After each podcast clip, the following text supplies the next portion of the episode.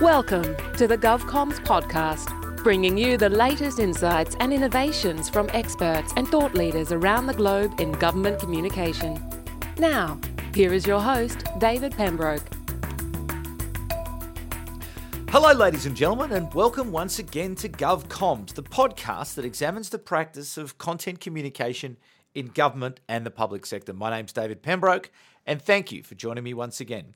Today, we speak to an old friend of Content Group, someone who has been deep into the digital transformation space for many, many years. You'd have to call him a pioneer, and we'll actually go through a little bit of that conversation to get ourselves started. But today, Craig Thomler is now the Senior Digital Marketing Manager at Accenture, and I want to talk to him about that as well. But Craig's got 25 years' experience in the digital industry and is certainly passionate about boosting organisational performance through the use of digital strategies and tools.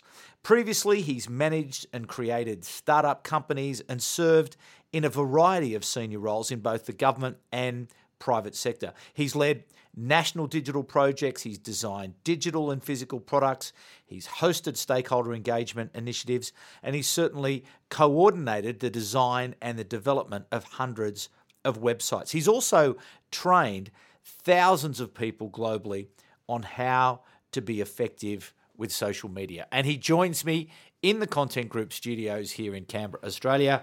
Craig, thanks very much for joining me on GovComs. Oh, thank you very much, David. And certainly you are a pioneer. You're someone who, in those very early days of digital transformation, that you were there talking about it. In, in many ways, almost single handedly in those early days. You were really out in front of the whole issue well in advance of now the hundreds and thousands and tens of thousands and hundreds of thousands have sort of come after you. What was it that you realised early that made you go so hard and were so passionate about it so early? Well, there certainly weren't so very many of us who were really uh, involved and deeply engaged in the digital scene. And I guess what, what really got me involved in it was uh, a, a, trip over to the UK back in 1992 93, when I actually uh, went and spent some time living over there. And that was the first time I got to encounter the internet. Um, and I saw very early on that it would kind of change everything you know, at the time, if I wanted to, you know, call my family, it was a long distance call, it was expensive, it was slow. The best form of communication was postcards. And I could just see with this idea of the internet, instant global communication, instant e commerce, uh, the ability over time to show more and more graphical content and that sort of thing. And, and back then, I could just say, wow, this is going to change everything, mm. and I want to be involved with that. Um, and when I got back to Australia, the first thing I did was sort of start embedding myself into what was starting to happen in Australia around that digital scene. Um, one of the first five ISPs in the country I got involved with, and from there went into a, a content uh, development company, um, and we were trying to sell people websites before people knew what websites were. So, very early days, but I could just see there was so much potential to transform the way um, that we live, that we work, and the way we interact with other people. Um, and it was just such a great opportunity to get on top of. Mm. But looking back now, I'd be interested in your views, knowing what you know now, and working obviously in a uh, distinguished companies such as Accenture, who are so big and um, got, got, so much car- uh, coverage and so much depth of capability, knowing what you know now and looking back, what are the things that have surprised you? What's different that has happened that you did, maybe didn't think was going to happen? Okay, that's a that's a really good question. I have to have a little bit of think about that. I think definitely I saw the potential for the many to many communication, the video, the the e-commerce, all of that side of things. Some of the things I didn't recognize at the time, and I think a lot of organizations are still coming to grip with, is how important the data would be becoming to actually underpin the way organizations operate. Um, and this stretches through uh, marketing and communications, it stretches into other areas of business. And just the notion that you can uh, collect this instant feedback, build up these massive databases full of usable information and then use that data in applied ways to actually improve your product offerings. I think that was something that really wasn't uh, clear to me or to many other people uh, back in the early days.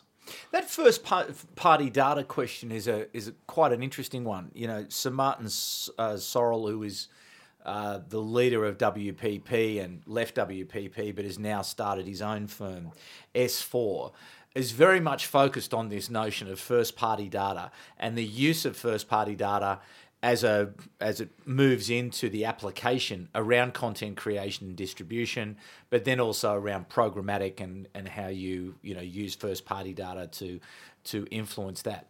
This podcast is directed towards a government audience, and I often wonder about the challenges for government in the use of data. The standards of a private sector company as opposed to the government are quite different. So, what are your views on that, and how is it that government can uh, more effectively use that first party data to design better services, create better programs, uh, design better policies? How, how, how, how do they deal with that very difficult question, and then how do they use that to, to improve the outcomes for citizens?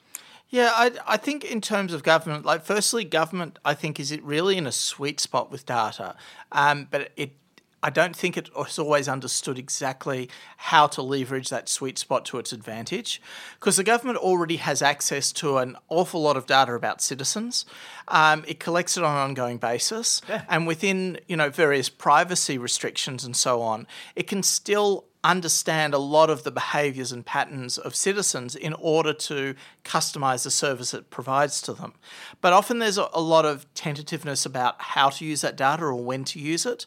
Uh, and uh, I think that's often because while private sector companies are driven by numbers, their bottom line, their sales, their uh, you know the number of people they actually speak to can be boiled down through formulas into the number of sales they're going to get, and they do a lot of their predictions and a lot of their forward projections based on saying if we reach X number of people, Y number will buy, and therefore this is how much money we'll make. But with government, Government doesn't run on the numbers, government runs more on the heart. They're more about how do we ensure that we provide the best possible service for people, but they don't always put the numbers behind what service looks like, nor do they often track themselves by, you know, 500,000 people access this service. Um, and I think that's one of the challenges is that government has to learn a lot of the things that the commercial sector has internalized since at least the 1960s when you know the whole idea of data-driven numbers mm. came in, particularly around TV and radio, when they started being able to keep those metrics, mm. and they started to use computers for more than things like HR and finance, mm. but for actually crunching you know product numbers and and um, hmm. sales numbers. But I think government has been more focused on uh, using numbers as evidence in policy, but not for shaping the services and then driving the outcomes. And that's a difference in way of thinking that I think is just taking some time to filter through the public service. And then how then do you take on that challenge of building the capability to be able to do the work? What things are involved in building that capability and translating that capability that perhaps as you've identified is available in the private sector? But how do you get it to move across and build it into capability in the public sector? Yeah, well, I think we're seeing some of that going on. Like the, the New South Wales government has done a lot of really good work um, in harnessing data and topics around education um, in its transport sort of portfolio and in other areas and they're starting to really use the numbers to drive the business mm. and i think in in terms of that it I think it really starts with the local governments and the state governments first because they're more directly involved with that day-to-day service provision. But we're also seeing, you know, some exceptional use of, of data by organisations such as the ATO, um, who of course understands every year they collect a massive amount of data on people and then they have to process it and turn it around actually quite quickly. But through that, they've learned how to handle the data and how to start using it. And they're starting to move their services more and more towards uh, customized, uh, easy to use services that people can transact very quickly. Hmm.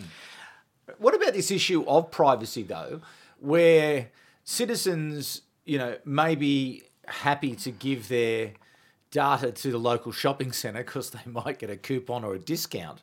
but they certainly don't want to give it to the government because they don't want to be, you know, spied upon uh, by Big Brother. Even though, in fact, you know, the use of that data may help with the better design of, you know, public health facilities, for example, or better roads or, or other things. Yeah, I, and and I think things like um, some of the backlash against My Health Record sort of ex- is an example of how some of that comes about. Yeah. Um, I think in government terms, like firstly, I think privacy needs to be understood as a transaction rather than an absolute, as people are willing to give up parts of their privacy in return for certain services or access to convenience. Mm. Uh, and so, you know, if you want to get a bit of data from somebody, then offer them something in return. And then if you can validate that that's a fair transaction and people are happy with it, then they will give you data in return for, you know, whatever you're offering them government's been very good at having a stick around if you don't do the right thing, if you don't give them what they need, then they will come down on you in various ways. But there is no real carrot for if you give us this information, we will then be able to do these things for you. So it's very, very difficult in a government sense to actually have that conversation to say, well, we want this extra piece of data from you. And the person saying, well, what do I get in return? The government says, well, nothing, but we're going to force you to give it to us. And then the person is, okay, well, you know, if I have to give it to you, I have to give it to you, but there's no value transaction. So I'm going to be unhappy about this and I'm going to resist you in other ways. Okay. Um, what sort of incentives could government provide? Because it's easy for a private sector company to be able to provide some sort of incentive, but what could government do to encourage people other than explain uh, to people the benefits? You know, the use of nudge and other behavioural economic theories that sort of bring people along through encouragement. Yeah, well, I think I think government has a lot of things it can offer. Like if you look at a more uh, a local or state level, one of the things if somebody has a particularly good driving record, why not give them um, certain credits or discounts on uh, their license renewal or other things? Um, because if they've demonstrated good behaviour over a long period of time, then why not reward that? Because they're obviously people you want on the roads. They're safer than other people, and therefore they're going to improve the safety of the overall roads if you actually make it easier for them or cheaper for them to actually continue driving. Mm. Um, and there's lots of examples around payments that people make to government where you can say, well, if you give us these piece of information, then what we can do is discount that in various ways. So you could say that in some ways it allows some people to get more benefit than others, but there's ways to structure it so that anybody can access those benefits mm. if they behave in the appropriate in the appropriate way, and if they don't behave appropriately, as now, you can still penalise them. And you know they have various things like DHS can charge you uh, additional fees and interest if you're not providing them the information you need. Um, and they're just ways that government can provide that either through customer service or through discounts or other things. And I think that would change the equation to a large degree because suddenly, um, provided that was accessible to everyone and it wasn't to a particular group or, or cohort, then it becomes something where we say, well, you know, we appreciate that your privacy has value. And if you're able to give up a little bit of it so that we can do these things at a national scale, such as better manage healthcare, better understand the, our education system and how to improve it, then we can give you some specific advantages um, and that we're happy to extend that to your whole community if they all give us that information.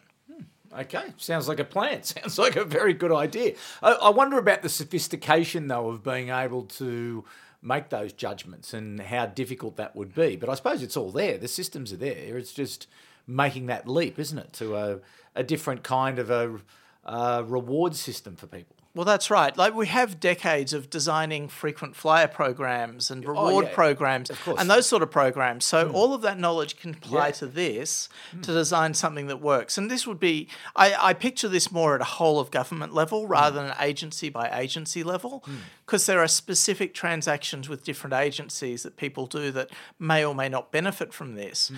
But overall, if you can offer somebody yeah. a return uh, on one side for a transaction they do on a different side, then it gives them an ability to actually have a uh, a more comfortable experience with government and be more willing to engage in, in the transactions of privacy that are going on all the time. Now, this podcast is dedicated to the work of people in uh, government communication, you know, policymakers who are trying to understand better ways to explain policy or, or program, or the comms teams who are working with their policy colleagues. So, what's the relevance of data to, to this particular cohort, and how can data better help the storytellers in government to tell a better story and to distribute a better story? Yeah, I think this is an area where where data is becoming very, very important in marketing, and I think um, if uh, without without speaking with an Accenture hat on specifically, but if you look at some of the the purchases that Accenture has made around the world.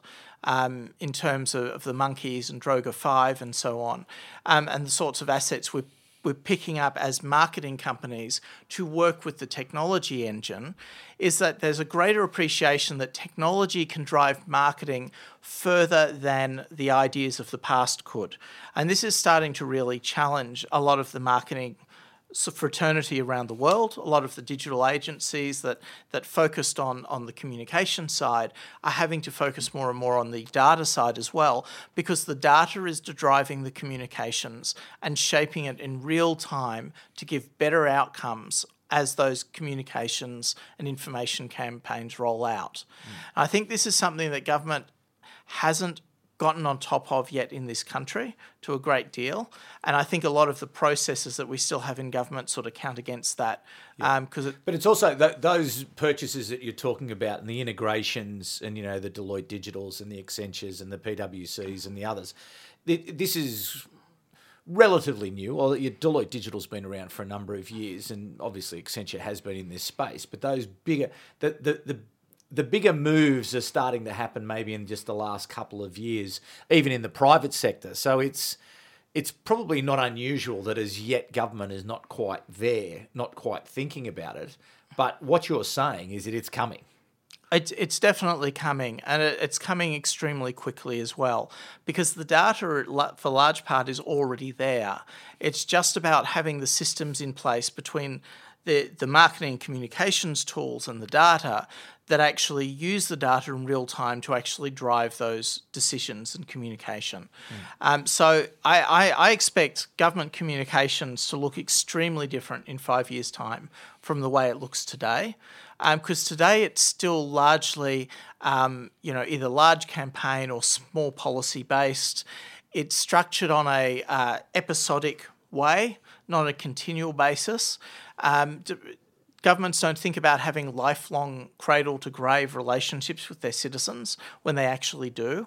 And they don't think about how they're already collecting the data at each stage to actually better inform that individual as to what policies are affecting them, what opportunities, what grants, what uh, benefits, what opportunities are actually available to them. Mm. Um, and there's a lot of scope in, in the ability to be able to do that um, and that's coupled to things like nudge theory. Like nudge theory uses data to some degree, yeah. but but this is using it in a much deeper, more integrated way, at scale, to really drive the conversation a lot further. Hmm.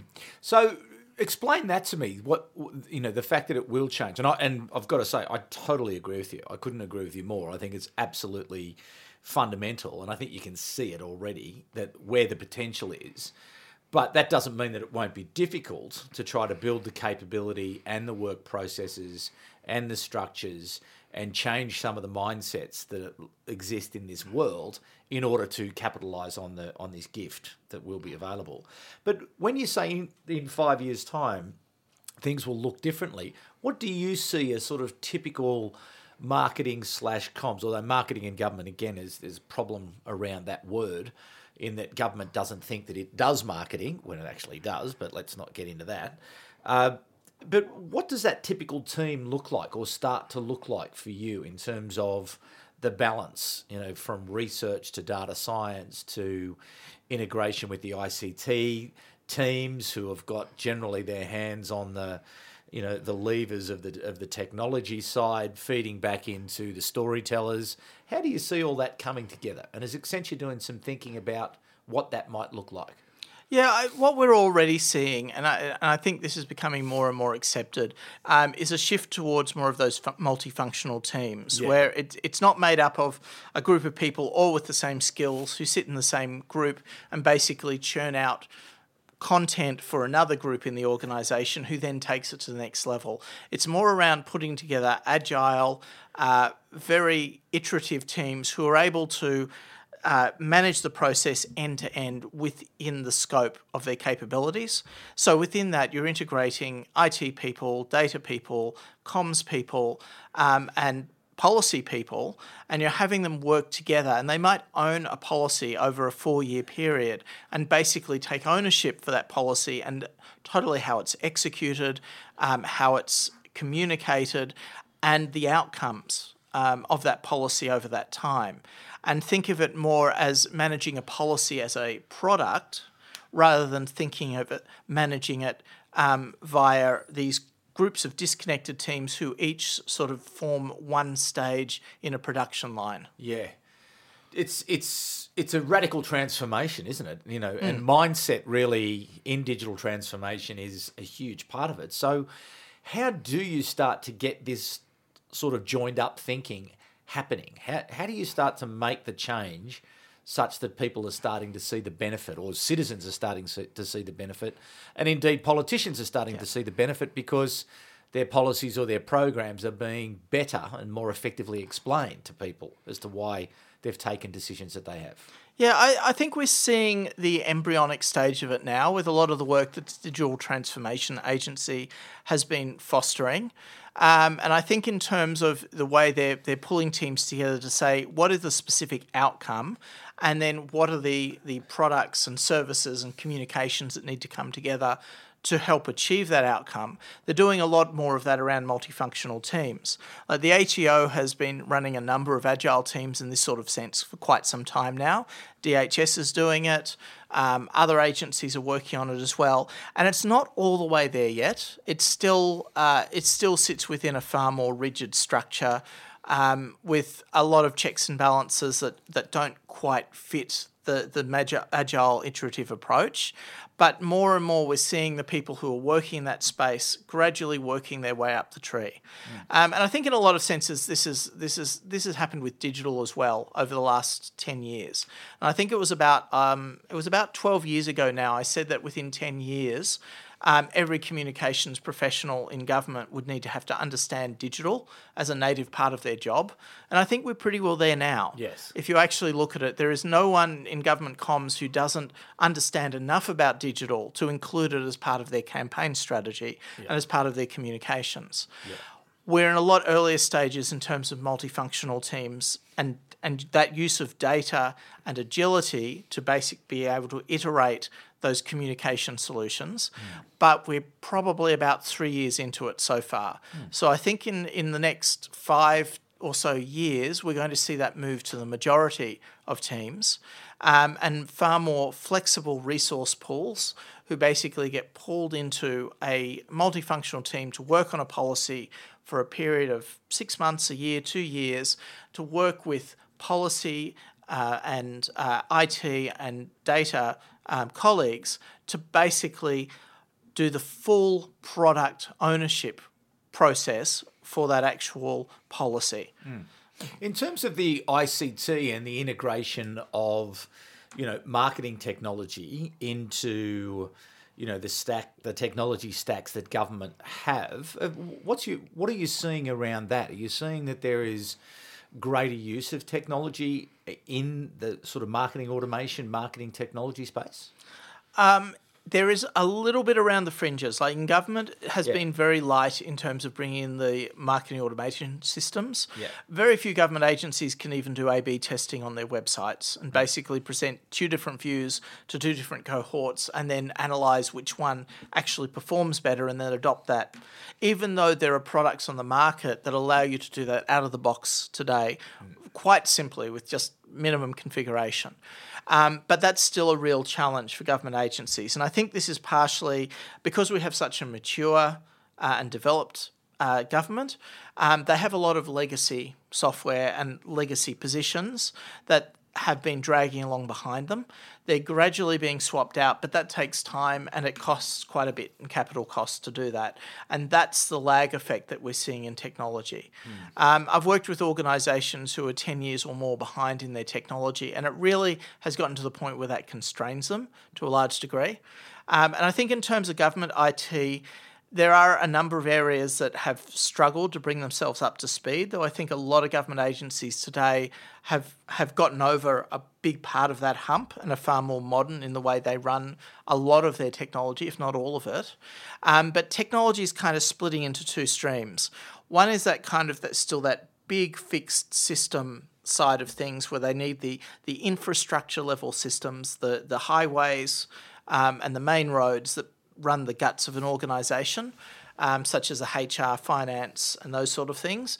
And the other side is the digital stream, where you're looking at small, modular, app based um, solutions that mm. you basically pull bits together from different software packages from different web based, some some own design work as well, um, and a lot of open source in the mix. And then you just swap out modules as you move forward to continue to improve and add capability. And I think that split in technology is just happening now. Um, so we're starting to see the tensions emerging back in IT teams between the teams that are running the, the fixed infrastructure and the teams that are trying to run the digital infrastructure because mm. they need to run in different ways and with different approaches. Um, and if you're having an update to a system, you know, once every six months, it's very different to if you're releasing new features every two weeks. Mm. And we're starting to see the tension between that you know that sort of mix of technologies at the moment. Now you've articulated a very clear picture to the future, but if you're someone who works in government communications at the moment, what advice do do you have for someone who is looking into this future, seeing it, it's clear, it's coming, we know it's already happening. How can they best prepare themselves to be of most value in this space? And what are the real skills that they need to bring to the to the table. Because perhaps if they're in a, a, a multi-function team, perhaps it's not the policy end of it, it's not the ICT end of it. They don't have to be uh, expert in data, but what, what are the skills that they can bring to the table that will be of most value in this, you know, new future? Yeah, well, I think all the traditional comms skills continue to be very, very important. Um, the art of storytelling, the ability to actually communicate clearly to people is absolutely critical and, in my opinion, underpins everything government does. Like, government cannot succeed in any kind of policy initiative if it doesn't communicate it well and manage the change program well. Um, 10 years ago, I would have said the best thing comms people needed to learn was the digital side. Today, I think it's in the change and the data sides. Um, it really needs to have a working understanding of how to leverage data to improve communications outcomes. Um, and that's going to become increasingly important. And yes, you'll have certain level of data experts who can set up the systems and advise, but it's going to be the comms people who day to day are looking at the, the numbers, who are using the automated tools um, that are making their own decisions on how to shape the comms and it, they need someone with a communications background to be able to look at those things and say, did the AI get it right? Or is this something that's going to cause some sort of risk to the agency? Mm. Um, and we're starting to move into the realm where the humans are going to be critical for fact checking the computers mm. to make sure that they've actually got human mindsets right. Um, and the other part of it is to manage that change process, um, to manage that uh, at every point in time, these things are evidencing larger and larger changes to the way people behave, the way they interact with government, the way they interact with each other. And so change is increasingly vital as it becomes faster. Um, so understanding how to manage that change, how to cushion people through, because people are working at the same pace that we worked 100 years ago and what's changing around us, whether it's the, the technological environment or the policy environment, is changing three or four times faster at least. Mm. Massively exciting, isn't it? Like it, it really is a it's new, it's different. Change is difficult, and for, for many people, you look at it, and it's, you know, there's part of you that goes, "Oh, you know, how do I keep up?" But at the same time, it's sort of, to me anyway, uh, signals uh, an even greater importance, um, as you've just articulated, for those traditional communications people skills, I suppose. You know, let's call them the softer skills, to be embedded into this this new technologically driven joined up system. Because really we're in the people game at the end of the day. People are still going to be people. Yes they're going to be impacted by technology but there is such a key role as you, you, have outlined. So are you excited by it all Oh, I, I'm tremendously excited by it all, and I'm also scared by it as well, because um, what, what, what, are you scared of, Craig? well, as, as, as I'll a, go and get you another cup of tea. as a pioneer in this space, uh, my heyday was 25 years ago. So if you look at today at the landscape of the, the, the professionals who are uh, looking after the social media and the SEM and the SEO and the content mm. and the marketing automation and all of those sort of skills today, uh, 25 years ago, they were all the one skill. They were all the one skill set and you did everything sort of like um, the notion of the of the, the Renaissance person yeah. a couple of hundred years ago who knew everything about everything because science was so small at the time. Yeah. Um, and today it has uh, the whole digital world has specialised so much, mm. and I don't fit into any of those specialties anymore. Right. Which which makes me almost useless in that regard. um, it means my best bet is to actually help people to bring all of those specialties together yes. and actually use them to deliver the outcomes you're trying to use. so I work far more on on how do you actually use all these specialties to deliver the same outcome. Yeah. Where previously you'd have one person with those skills doing everything. Yeah. Um, and I think with where we're going with data, we're going to see the same sort of fragmentation. I think for comms people, this is going to add a whole new set of, of com skills to the mix as to um, as to how people operate within that data and change context. Um, and their skill sets like I'm not even sure what some of those roles are going to be. Mm. Um, but you're looking at, at people who uh, spend most of their time working with machines rather than with humans, but in educating the machines to be able to communicate with humans mm. uh, more effectively. So it's a different sort of skill set to communicating with humans. You have to know how to educate machines to do that role. Mm. Um, and that's going to be very interesting to see how that sort of skill set emerges. And we're seeing it today with the introduction of chatbots. Like five or six government agencies at a federal level and a number of state and local level have introduced chatbots to basically provide information to citizens. But how do you train those chatbots? How do you teach them to interact in a normal human manner? Um, and then how do you deal with that in the face of some of the things like Google's products that it's unveiled, where it will t- where an AI will talk with you on the phone and it will have the various sounds that humans make during the conversation so that it sounds completely natural. Mm. You know, what actually happens when you cross that uncanny divide and you suddenly have machines that are interacting with humans in the same way humans interact with humans? It's coming.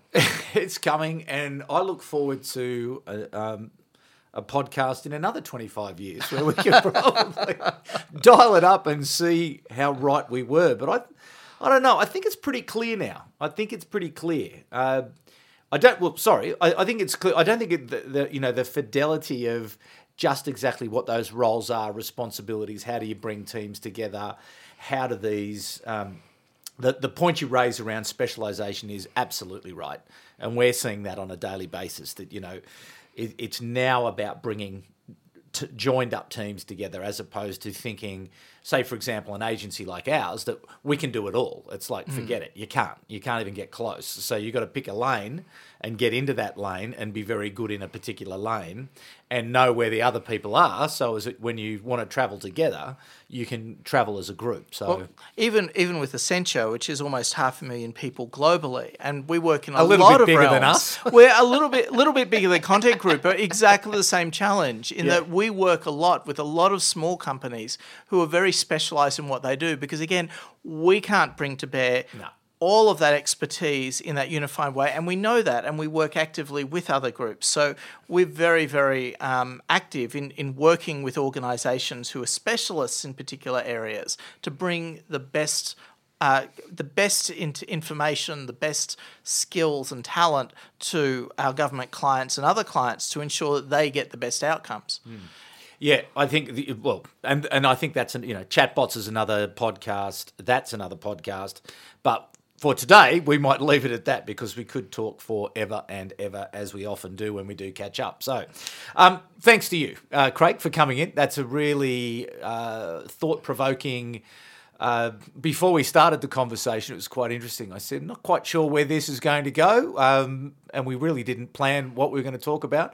But I think that's a, a fascinating conversation for people to take away and to start to unpick and start to think in your team when you go back to work today how is if this is the reality if this is what coming where can you position yourself and where can you position the people who work with you to be in this space and i think it gets to the point of um, it's very simple advice, and I often give it, but get up out of your desk and go and walk around and go and start talking to people. Start joining up the capabilities that are there because I do think that that is that siloed mentality. While it's being broken down, why technology is going to come and smash it to pieces, why don't you be the one who leads the charge and bring some of these multifunctional teams together? Start to work out how does it best work in your context because everybody, every organization is going to be different.